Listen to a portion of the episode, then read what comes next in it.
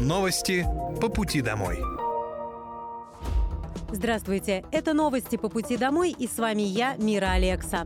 Пока вы добираетесь до дома за рулем своего автомобиля, на пассажирском сиденье или в общественном транспорте, я расскажу вам о том, что произошло сегодня в Подмосковье, в России и в мире. Специальная военная операция по защите мирных жителей Донбасса продолжается.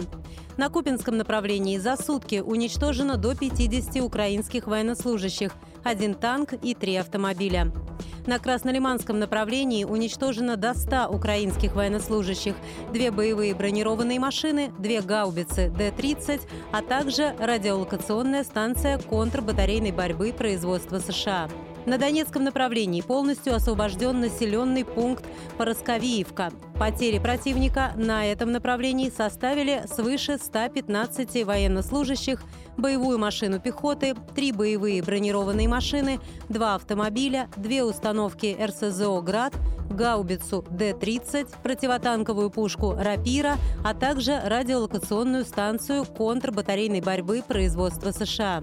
На Южнодонецком и Запорожском направлениях потери противника за сутки составили до 60 военнослужащих, один танк, две боевые бронированные машины, гаубица Д-20 и две гаубицы Д-30. Кроме того, уничтожены три склада боеприпасов ВСУ. На Херсонском направлении в результате огневого поражения за сутки уничтожены самоходная гаубица «Акация», буксируемая пушка «Гиацинт», самоходная гаубица «Гвоздика» и три гаубицы Д-30. Также в районе города Херсон поражен склад боеприпасов ВСУ. Истребительной авиации ВКС России в районе города Изюм Харьковской области в воздушном бою сбит самолет Су-27 воздушных сил Украины. Жители Подмосковья смогут наблюдать за строительством многоквартирных домов с помощью мобильного приложения «Подмосковные стройки». С 20 февраля камеры видеонаблюдения на стройках добавлены в мобильную версию приложения. 8 ноября 2022 года в Московской области открылся веб-доступ для наблюдения за ходом строительства многоквартирных домов на компьютер. Для этого нужно нажать интересующий объект и смотреть трансляцию в веб-версии приложения подмосковной стройки на портале «Добродел». Сейчас в Московской области возводятся 522 многоквартирных дома. Главгосстройнадзор Подмосковья рекомендует каждому застройщику организовывать видеонаблюдение на объектах, так как дольщикам важно знать, на каком этапе находятся работы. В Госдуме намерены разработать санкции за недопуск в квартиры газовщиков. Разработка законопроекта начнется уже в этом году. Инициатива подразумевает максимально жесткие санкции, потому что речь идет о безопасности не только жильцов, но и окружающих. Вместе с тем, основная задача не наказать, а предложить адекватное решение, чтобы попасть в квартиру и проверить состояние плиты или колонки. Поправки в административный кодекс должны разрабатываться совместно с Комитетом Госдумы по госстроительству и законодательству.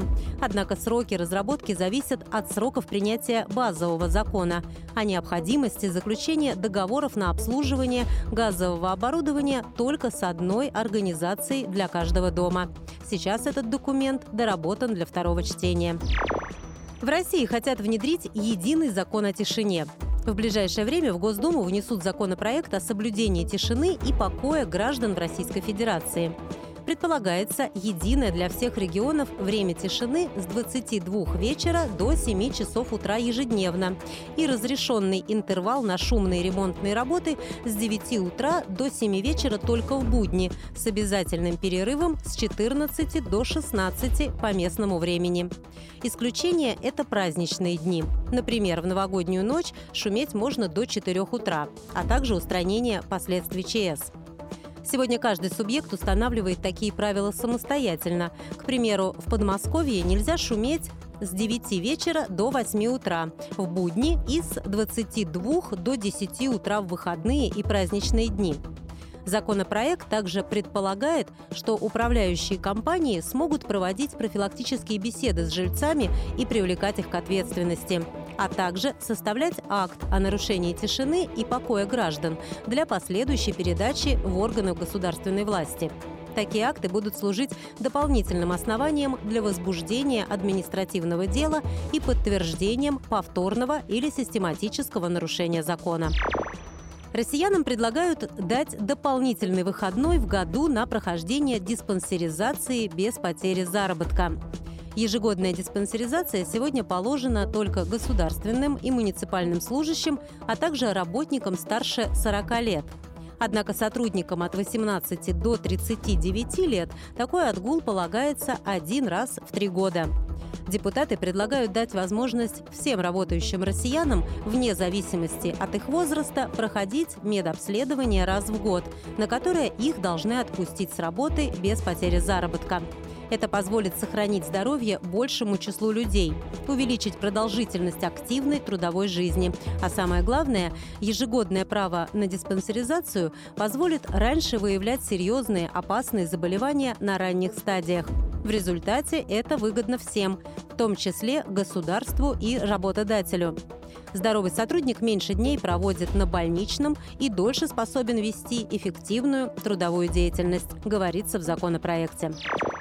23 февраля в Подмосковье состоится лыжня в Лавру. Соревнование пройдет в городском округе Пушкинский. Всем, кому удастся преодолеть дистанцию, вручат памятные медали. Марафон уникален тем, что спортсмены не только соревнуются, но одновременно узнают об истории и культуре Подмосковья.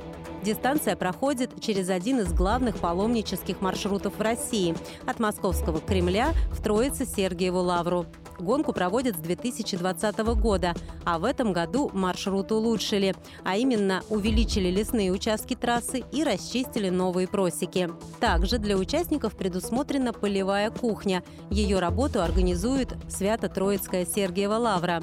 Спортсмены и гости смогут перекусить гречневой кашей с тушенкой и горячим чаем. Для участников подготовили несколько дистанций, которые рассчитаны на спортсменов разного возраста. Зарегистрироваться для участия в гонке можно на сайте lavra-sky.ru.